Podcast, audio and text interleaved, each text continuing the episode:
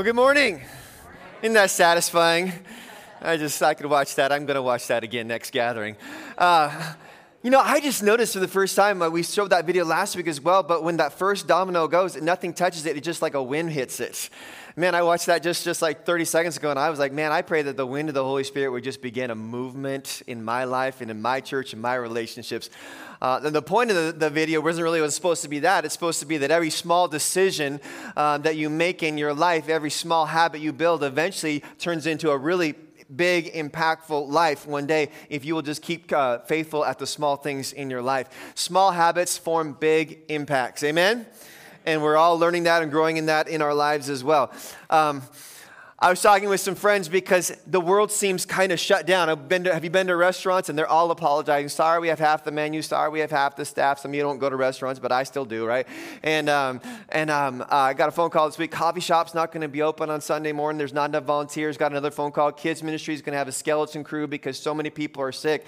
And listen, I pray that your faith is as contagious as the Omicron virus is right now. Like, like, like, wow, you know. Um, in fact, I I was talking to some people this week, and I have friends friends that are really vulnerable, and I said, I really don't, I don't really want to see you in January, you know, because I want you to be healthy and safe. And if you're in your 90s, it may not be a good place for you. In fact, I was texting with a friend who's sick, and I said, you know, it's okay. Uh, you know, January is kind of kind of a difficult month, and I said February's not, not honestly not looking real good either. You know, it just kind of you got to kind of keep your sense of humor at this time, don't you? Uh, in life. So um, I was talking with my friends, the 49ers fans, before the service. I was like, man, the Seahawks are at home and the 49ers are going to the NFC Championship game. So I got to eat that today as well. Uh, awesome. I hope that in your life that you are developing habits that are helping you to grow, not just grow in, in you know, financial ways or physical ways or health ways, but listen, that you're growing spiritually because of the habits that you have placed in your life. That these things I will do because I know this will shape my life and direct my life in the right direction. I like the story. In fact, I love this story of the pastor who was riding his bike one day and he comes across this kid, and his kid's got this lawnmower and he's looking to do jobs. Uh, not having a whole lot of luck with his old lawnmower, and the pastor drives, rides by. He's got, got a nice bike and talk, starts talking to the kid. And pastor gets an idea, and he says, "Hey kid, how about I trade you this this new bike for your old lawnmower?" And the kid's like, "Whoa!" And he's like, "Can I get on and try it?" And so he gets on the bike and he starts riding around. He's like, oh, heck yeah, this is better than my old lawnmower. And so he was like, Pastor, you got a deal. And the pastor says, hold on now, I got to try your lawnmower out to make sure this is going to work for me too. And so the pastor pulled on the cord of the lawnmower and didn't start. So he pulled on it again, didn't start. He pulled on it a third time and it didn't start. And he looks over at this kid who's riding his bike and he said, uh, listen, uh, son, this lawnmower doesn't start. And the boy said, oh, yes, it does, Pastor. You just have to cuss at it. He said, What? He goes, Yeah, you gotta, you gotta swear at it a little bit. You gotta cuss at it. And the pastor said, Son, I'm a, I'm a pastor. I've been a Christian for a long time. I don't even remember how to cuss. And the boy just rode by and he said, Oh, just keep pulling, Pastor. It'll come back to you. Old habits die hard, right? Wow. Listen, the habits that we form today will shape us tomorrow. We know that, but sometimes we don't intentionally realize that. Like the habits that I'm forming today, like if I uh, eat junk food and watch TV every single night during COVID, those habits might go on after COVID uh, is, is so you know, difficult, right? The habits you form today are going to shape you tomorrow. What we uh, do upon some great occasion, some, somewhere down the road, will probably depend on who we already are, and that'll be the result of, of years of small decisions and disciplines in our lives. I have another uh, lawnmower story for you. My dad was over at my grandma's house. Uh, she's uh, in heaven now, but he was over at her house and he was trying to help her out with her lawnmower and he was pulling it and it wouldn't start. And my grandma was in her 80s at the time and my dad was pulling this lawnmower trying to get it to start and it wouldn't start and it wouldn't start. And she's behind him and she leans down to see what he's doing and he pulls it out and knocks his 80 some year old mom down on the ground. I mean, you know, and which was terrible at the time, terrible at the time, you know, but but really funny when we shared about it later, and she laughed about it later. And I just want to let you know today, like if you haven't drop kicked a great grandma, you're probably having a good week, all right? Like you, there's worse people in life than you, so give yourself a, a break, all right? Um, some of you have habits for saving for retirement. You, you've developed good eating habits or good exercise habits. Those things are so important in life. Um, you have a habit of putting on your seatbelt. Some of you have a habit of wearing your helmet. Some of you don't have a habit of wearing your seatbelt or your helmets, right? Um, some you, you, you realize that these small habits are going to make a, a big difference in your life. But what I want to say today is this spiritual habits shape the condition of your soul. And you may not be able to see it, but it actually matters more greatly than your finances, your health, your body. Spiritual habits will shape your soul. So, the habit of participating in church life, the habit of reading the Bible, the habit of getting paid and giving to God your first and your best offering um, before anyone else, the habit of serving in ministry, these things are so important in our lives. So if you want to subtitle this message, maybe you're taking notes, uh, I've subtitled this Seven Habits of Highly Effective Christians or Christ Followers. If you have your Bible, book of Acts, uh, chapter 2 is where we're going to jump in today, or on your device. Acts chapter 2, we're going to go towards the end of it, beginning in verse 42.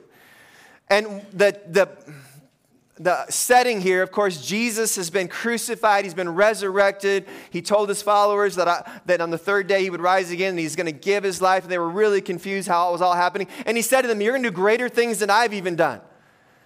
And then the Holy Spirit just blows up in the, in the life of his followers, and we call it the book of Acts. So, what happens right after Jesus dies, ascends to heaven, that suddenly the Holy Spirit blows through the meeting of the people of God, and there's a new anointing, there is a new strength, a new power of the Holy Spirit in their lives. Let me remind you this you are constantly praying, if you're a follower of Jesus, Lord, I want more of your Holy Spirit in my life, not less. I want more of your Holy Spirit in my life uh, uh, because God, I leak, right? I need more of your vision. I need more of your strength, more of your power in my life. We're always inviting more of the Holy Spirit in our lives because Jesus said, You're going to need the Spirit for the world you're going to live in, for the life that you're called to lead. You're going to need the Holy Spirit in your life. And so we encourage that. So, Acts chapter 2, the church is alive. Sometimes people call it the birthday of the church or the start of the church. And the church gets together, and the church is just just rocking. Like people, like hundreds of people are joining the church every day, sometimes thousands.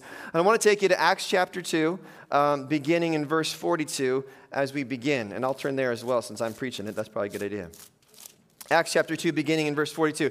It says this All the believers, that's what the church is, is believers, devoted themselves to the apostles' teaching and to fellowship and to the uh, sharing in meals, including the Lord's Supper and prayer.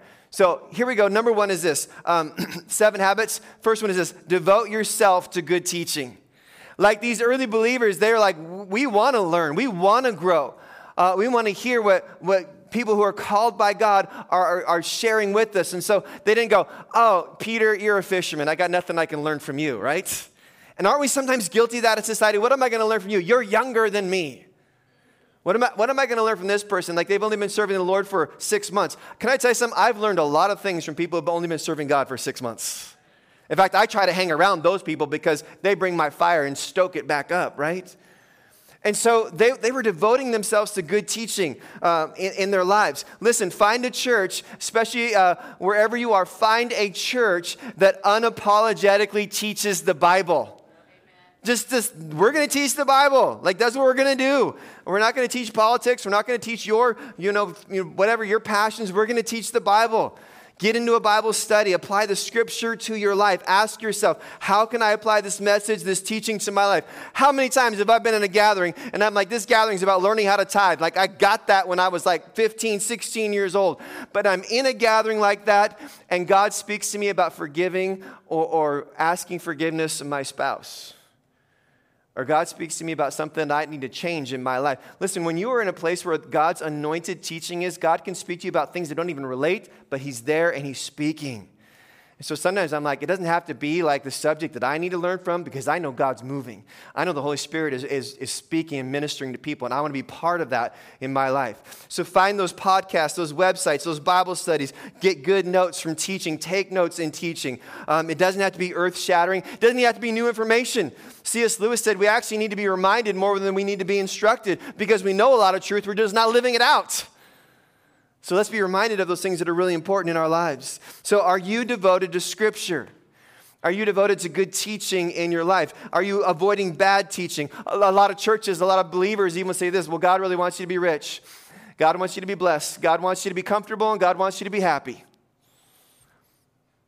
And I've always felt God wants you to be holy more than He wants you to be happy. You know, God wants to get heaven into you so that heaven will be your home. Uh, avoid bad teaching, false teaching. Um, listen, put yourself in places where you can grow.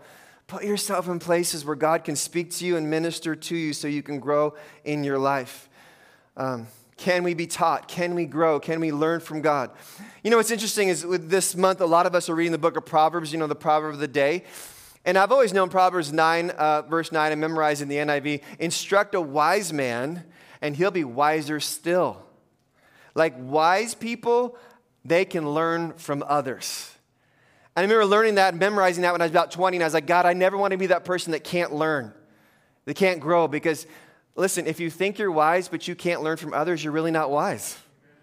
Like, wise people are always learning and shaping, and, and, and they're in their 80s and they're going, I learned something new today. It's just incredible. Wise people learn from others. So actually, in Proverbs, I was just reading it, you know, this month, and I realized there's four of those verses. Uh, if you correct the wise, they will be wiser. Intelligent people are always ready to learn. Uh, that's uh, Proverbs 18, 15. It says, Their ears are open for knowledge. If you listen to constructive criticism, you'll be at home among the wise. Church, are we hungry to grow spiritually, to learn, uh, to be taught in our lives? Listen, uh, in, in, every church, there's someone taking notes, and in, in, every church, there's someone zoning out. And I've been both, right? Um, listen, make sure that you devote yourself, like the early church, to good teaching. Number two is this they fellowship together, they eat together. Somebody like eating together. Got it, Pastor. you know, I know how to eat and I know how to eat with other people, right? Interesting, this verse, they devoted themselves to, uh, to fellowship and to sharing in meals, including the Lord's Supper. Um, the NIV says they devoted themselves to breaking bread together. Like that's what the early church did. They ate together, they laughed together. Listen, they cried together and they prayed together. I love that word koinonia that you may or may not have heard. Koinonia means this you sincerely know me, and you sincerely care for me, and you sincerely want the best for me. And I sincerely know you, and I sincerely care for you, and I sincerely want the best for you, God's best for you. The early church, man, they lived together. They got together uh, outside of the church gatherings. They spent time with one another. They broke bread together um, they had what was then, communion was a little different. It was a meal together. Um, they broke bread together. They, the church was never meant to be a once a week thing. See you next Sunday. See you next Sunday. Like there, there, there's life and energy in the church. They do coffee, they do lunch, they visit at home, they have life groups, they email, they text each other, they support each other. Not everybody in a large church, but you have some people that you fellowship with outside of Sunday morning. That's true community. I had a friend say, Well, how, do you, how are you doing on community? I was like, Well, you know, I got some families and some friends in my life, and, and we go to the same church, and we, uh, we play on the same soccer team with our kids, and we uh, have the same piano lessons, and we go to life group together, youth church together. We uh, share rides together, we share meals together, we get together in each other's homes, we visit each other, we text each other. I said, Man, I got community, and I love it right? Because I have support and I get to support others. In fact, the family that brought my family a bunch of food during uh, COVID where we couldn't get out, like brought hot food to our house, I had the privilege of doing that for that same family this week. That's koinonia, that's community, that's fellowship. Fellowship is not a donut after church in the lobby. Fellowship is I love you, you love me. We care for each other. We really, we really have real relationship. This is sincere, this koinonia. So let me ask the question if community equals care and support and encouragement, and if iron sharpens iron, as the scripture says, then do you have relationships like the early church? People who you eat with and spend time with and you grow spiritually with? And, and if so, why? And if not, why not? It's not always easy. For some of our personalities, it's harder to make that happen. You got to understand that if you're looking at somebody like, why don't you have the same fellowship and relationships that I have? It's not as easy for some people as others. Certainly not during COVID. Like if isolation was a problem before the last two years, it's worse now. So we understand that. Um, but listen, uh, even if that's hard for you, put yourself out there. Get to know other people. Get to know people by name. Uh, maybe, you know, maybe English isn't your first language, or maybe you're really shy. Um, I want to encourage you, uh, make those spiritually enriching relationships. It's hard, but it's worth it. It's hard, but it's worth it. Break bread, share life, have koinonia, have fellowship, have community. Let's be like that early church that got together and loved each other throughout their week in their lives. The third thing is this in that same verse, it says they devoted each other also to, they devoted themselves to prayer. They had a habit of praying. Let me just ask you today, because I think most people here today kind of go, I don't know if I have a habit of praying. I? But I just want to stop and ask you do you pray before your meals? Maybe do you pray when you get up in the morning? God, I got a lot of things going on today. I need your help. Do you pray when you see a siren or an emergency vehicle go past? See, some of you, you wouldn't give yourself credit for having a habit of prayer, but you do. Do you pray when you read the Bible in your quiet time? Do you stop and say, okay, Lord, show me something, teach me something? God, uh, I, as I read the Bible today, I just want to dedicate this day to you. Like you might have a habit of prayer more than you realize you have a habit of prayer. Um, I have a habit of asking God to bless and direct my day in the morning, of praying while I'm driving in the car, turning off the music and spending some time in prayer. I have a habit of praying while I'm reading the Bible and journaling, while I'm shooting baskets in my driveway, while I'm taking a prayer walk at night. Somebody said this God does little on earth unless people pray. Well, I'm not praying, but I just don't know why God's not moving. You know, and the Bible says, if my people who are called by my name will humble themselves and pray. Like you, your prayer life, your habit of prayer matters. Imagine in the, in the city of Lacey, like we got a lot of churches, but not a lot of people that pray. Like we need people who really will pray, right? By the way, we don't have a lot of churches, right? But we need people who will really pray. And, I don't know what your habit of prayer is best for you, or I'm not going to try to tell you how or when, but I just think that we need to develop that habit of prayer. Listen, they devoted themselves to prayer. It's going to be part of my daily life. By the way, when you pray for your food, please don't say, God, thank you for these french fries and cheeseburgers. Make it healthy. Bless our bodies with it. Bless the hands that prepared it. Like, it's so funny how we pray. Um, really, what we should be praying and how we were really taught to pray, you know, Jesus taught us how to pray uh, is realizing, like, and one of the most important things, Lord, thank you that I have the resources to eat. Thank you for the blessing that I can be at this restaurant, that we can sit down at this table in our house, that we were able to buy groceries. Sometimes somebody will give us a gift card, and Stacy and I be at a restaurant. You know what we always do. Lord, thank you that we get this opportunity just to be the two of us. And God, we pray that you bless the Johnson family or whoever, bless them for their kindness in blessing us right? Just the thankfulness, the gratefulness that we have the sustenance in our lives, that we're not out getting up in the morning milking the cows, right, and running the farm, but we have the blessing and the wherewithal to eat. So important to have that habit of prayer. Maybe just stop for a moment right now. Maybe prayer walks or something you want to do. Uh, maybe you want to be that person who's on an email prayer chain with others. What's your habit of prayer? Do you pray well in the car? Do you pray well at night, in the morning? What's your habit? Make it a habit. Don't just go, well, I'll pray when it happens to like fall into my head. No, you decide when you pray best what those moments and those places are, and then you do that. Some of you, you go work on cars. What a great place to, to work on cars and, and pray. You know, you ride a lawnmower, what do you do? You can pray, right?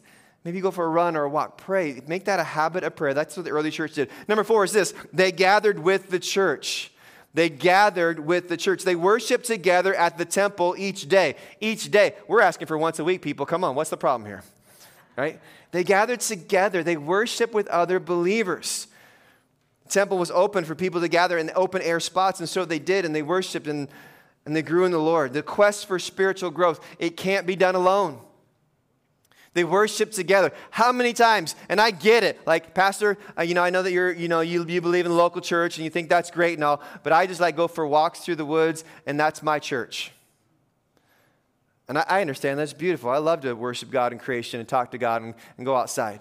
I'm just thinking, you know, there's all these verses about like love one another, serve one another, you know, challenge one another, all these one another verses in the Bible. And those verses are kind of hard to do with the chipmunks and the squirrels and the birds, right? Like when the elders are called to lay hands on you, well, that's the bunnies, right? Because we only have rabbits out here. We don't have elders.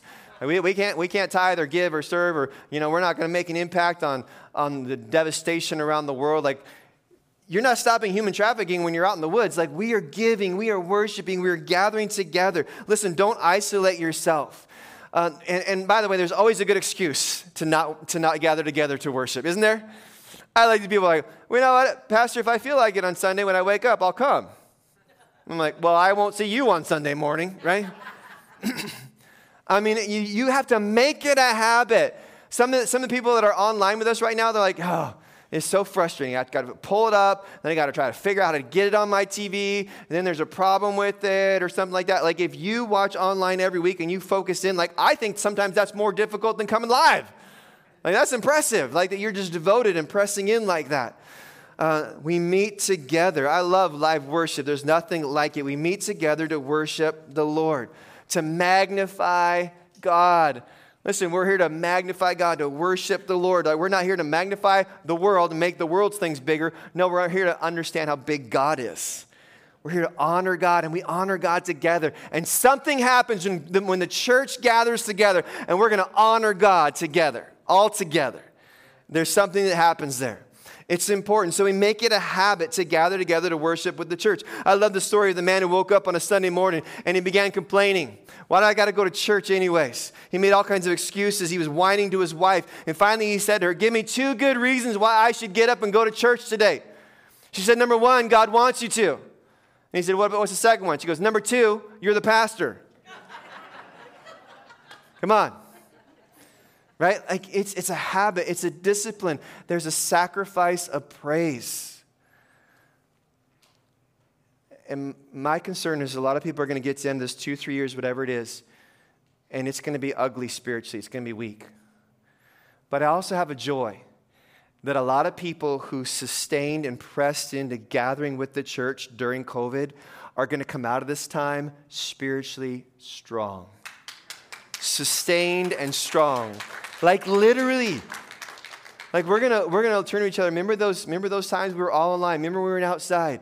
Remember when that was half capacity? Remember when the coffee shop was closed and kids workers were doing the best that they could? Remember how hard that was? But we didn't give up. We pressed in. We went to our life group. Man, we served in ministry. We gathered together. We got online. We did whatever we had to do. I think that's going to make us stronger in the end. And if you got to go through hard times, better get stronger when you do. Amen? So they worshiped together. They were committed to worshiping together, to, to serving together um, one another.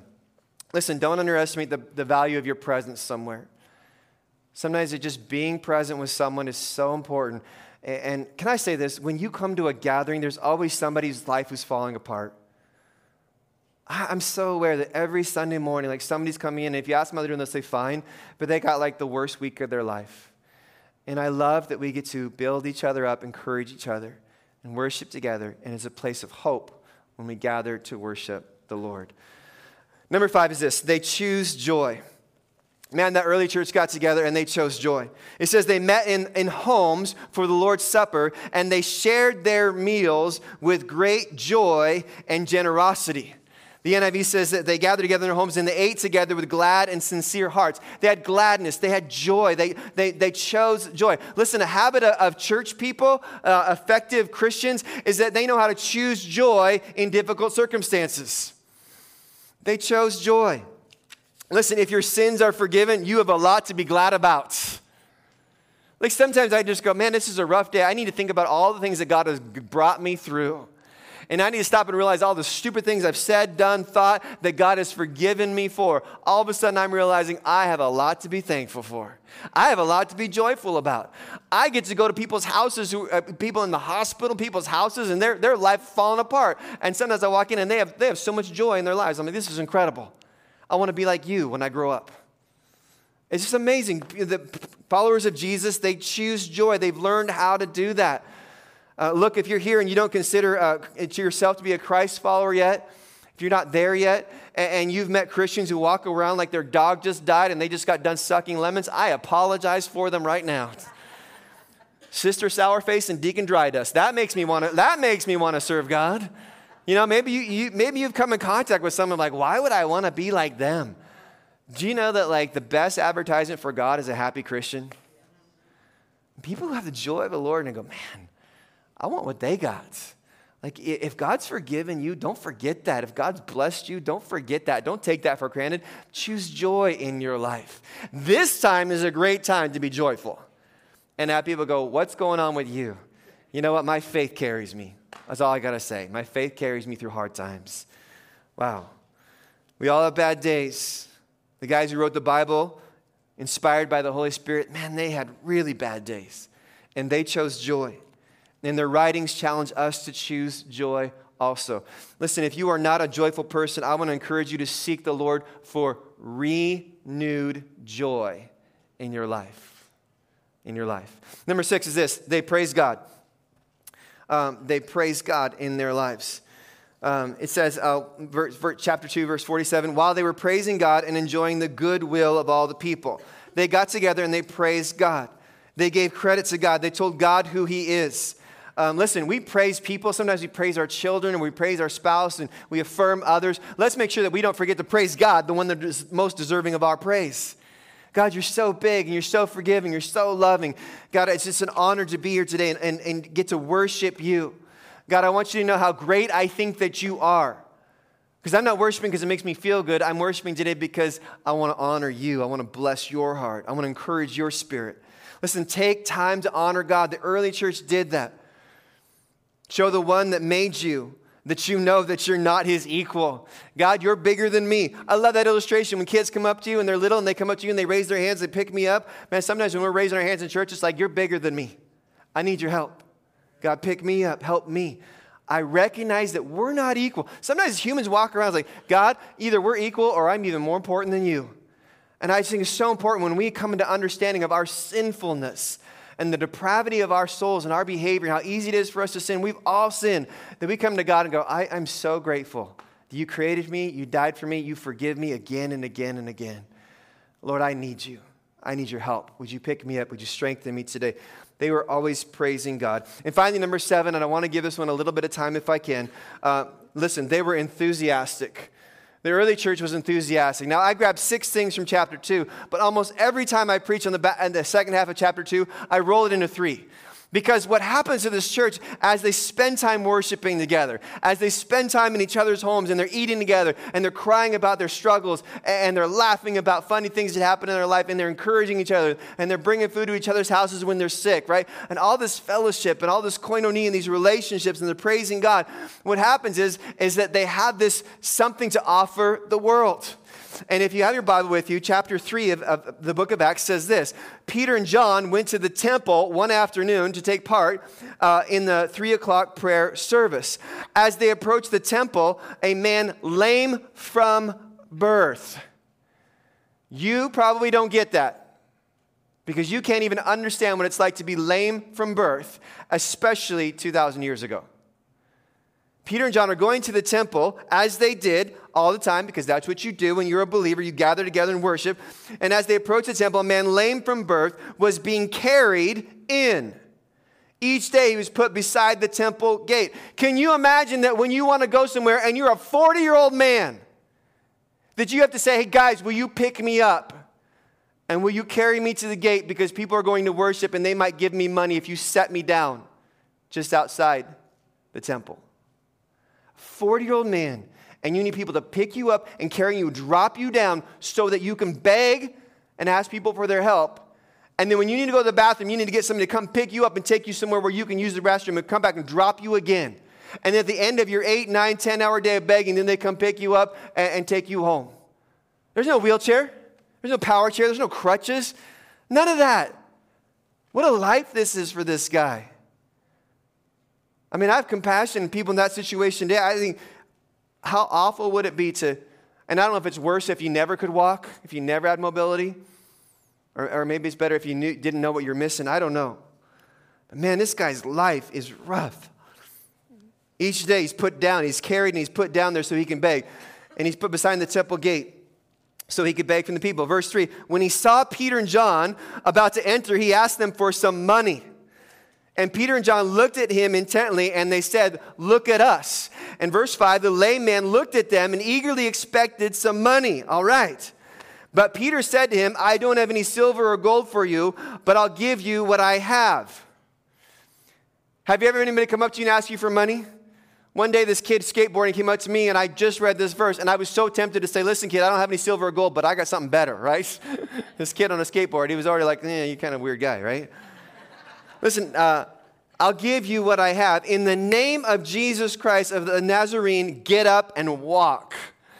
And verse 7 Then Peter took the lame man by the right hand and helped him up. And as he did, the man's feet and ankles were instantly healed and strengthened. I know muscles atrophy, but the muscles never worked in this man because they were never there before. It's amazing to me. Go, wow, like God just took care of the atrophy and the muscles worked again, but they never even worked the first time. This is like only God could do this miracle.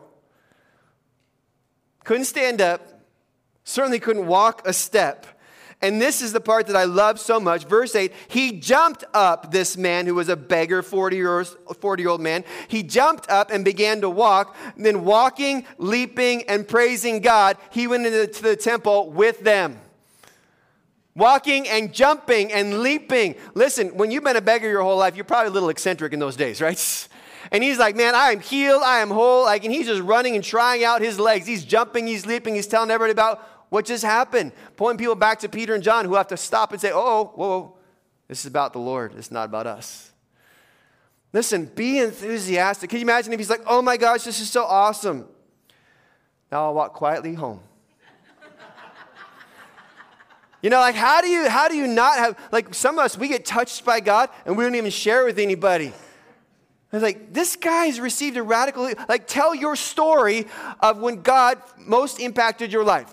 Tell your salvation story when you gave your life to Christ. Tell the stories when God met you at your worst. Tell those stories. My stories. You know, our my stories are backed up right now. Like, we don't have enough people sharing their story because everybody's just kind of so hesitant. Some of you got a story to tell, and our people who are trying to, you know, pull those my stories together, they want to get in contact with you. Tell your story. Tell what Jesus did. Have that enthusiasm in your life. You're not going to like be radically healed. You're not going to be saved from all your sins. Just go, well, just another good day. Go to bed tonight. That's a great day. Your sins are forgiven. God spoke to you in your life. Listen, be enthusiastic like this guy. Listen, I know people at Costco who give away like demonstration food, and they're more enthusiastic about the mini corn dogs they're giving away than you are about your faith. They're like, but today they're on sale. They're in the aisle behind me. These things are amazing. You got to try these things. I was like, man, I know people that like don't even get excited, excited about God as you are about the mini corn dogs here right now. Like, be enthusiastic. Don't you love enthusiastic people? Man, I love I, people that walk. I, if this is you, I already love you. If you walk out of the parking lot and you look down, you go, oh, a nickel.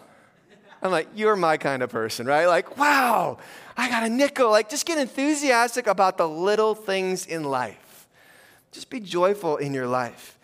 Peter and John, these guys were looking to be used by God. I can't possibly preach this scripture without just saying something that I think is so important. Um, when Peter and John, they lived their life with their antenna up. Right? Some people just do what I did yesterday. During COVID, man, you just survive. You just, especially if you have it. You just same chair, same place. It's, it's rough, right? But Peter and John, they lived their lives a little differently. They were believers like you and me, and you can do the same thing they did. They lived their life with their antenna up, seeking the Holy Spirit. There's something going on in the radio waves that the Holy Spirit's up to something today. And they, they ask these, I think, two really important questions, and I've tried to make this part of my life. Here's the two questions. I want to make sure you get this. Um, what is the Holy Spirit up to today, and how can I be a part of it? I think right now, somewhere uh, in Fred Meyer, the Holy Spirit's probably moving. And there's probably a believer somewhere in the store who's like, you know, I'm here to get my groceries, but I'm also here to be used by God. If I see somebody who's crying, I might just go over there and say, hey, can I pray for you? Right here, by the corn on the cob, you know, whatever there. Like some people, they just, they just, they're just looking to be used by God. Peter and John, how many times did they walk past this guy? It's, it's, they've seen him before. But they walk past and go, I don't know if it's Peter or I don't know if it's John. And one of them just kind of goes, Whoa, I think the Lord wants to touch this guy today. Hey, can I have some money? No, no. I think there's something more important going on here than giving you money so you can get through today. I think God wants to touch your life. Can we be those kind of people that are just like, Holy Spirit, whatever you're doing, I want to be part of it.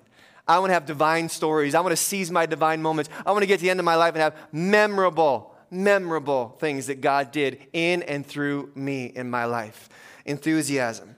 By the way, when they began to say, man, you like these guys are so impressive, Peter and John, I want to remind you in, in 1 Corinthians chapter 3, Paul says this, and people began to kind of argue over these cool humans, right? He said this I planted the seed in your hearts, Apollos watered it, but it was God who made it grow.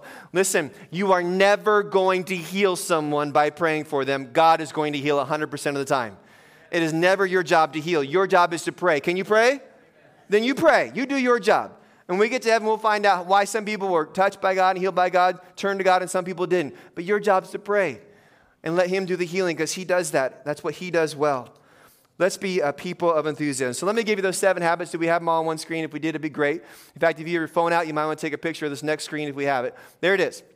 Let's just walk through this because maybe God has one for you today, or maybe there's several. Seven habits of people who are effectively Christ followers following after Him. Here's the first one we need to devote ourselves to good teaching. If you're like, I don't ever take notes, I don't remember anything about any sermon like five minutes later. Like, I don't get together with a life group or people in a class or, you know, sit under some. Man, get on YouTube, whatever you got to do. Devote yourself to good, godly teaching. Number two, devote yourself to the fellowship, eating together, that real community, that real, you know, eating and laughing and crying and building those relationships, that koinonia. Let's make sure we have that. Number three, devote yourself to prayer. What's your habit of prayer? What's your new habit of prayer in your life? When do you pray? They gather together with the church.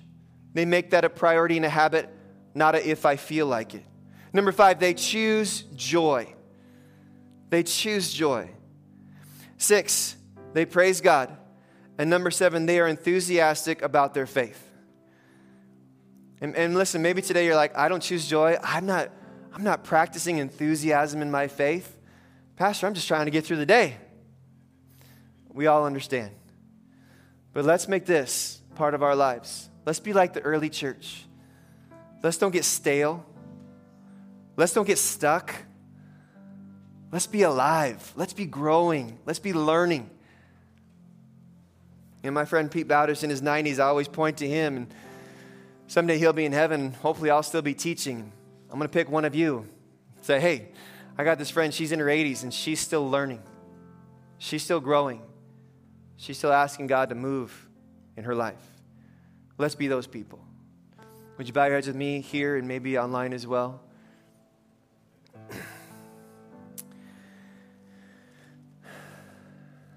Lord, today we turn to you. And God, in this moment, we're asking you. Lord, is is there a habit I need to develop in my life to make sure that I'm effective and I'm growing? I don't have that kind of community that Pastor Peter is talking about, but I want it. God, I haven't had a, a consistent prayer life. I haven't developed those habits where I just pray at these moments, but I want to. I don't want to be random about my prayer life or my gathering with the church. Lord, I want to have the habit of praising you in my life and, and certainly not just on Sunday morning. Lord, show me how to live for you and honor you and serve you every day of every week.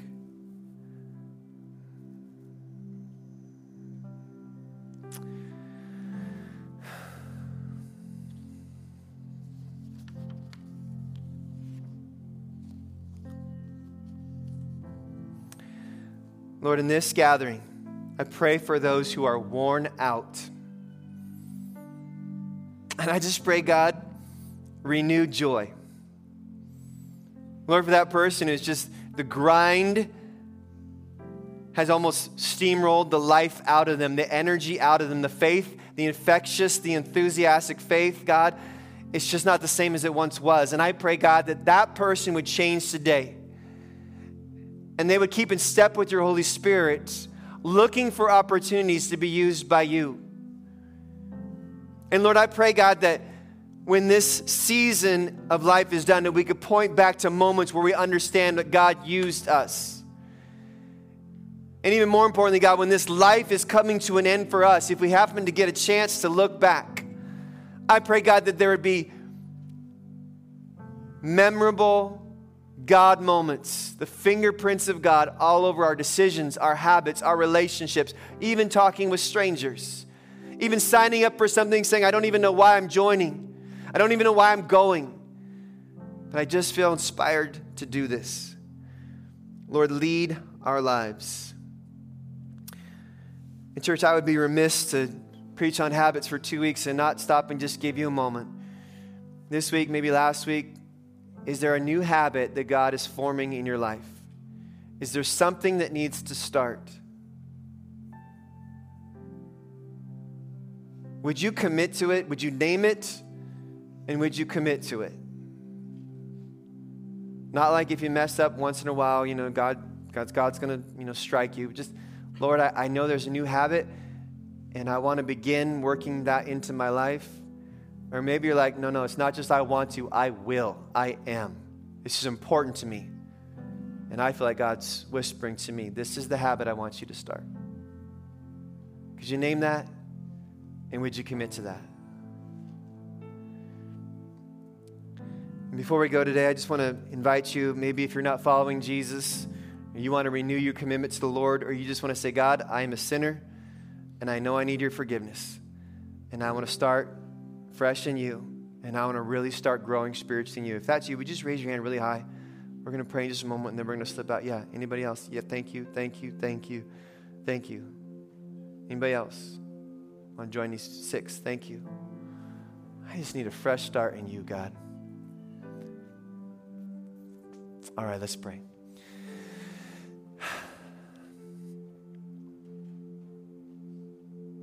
Lord, blow the wind of your spirit into our lives.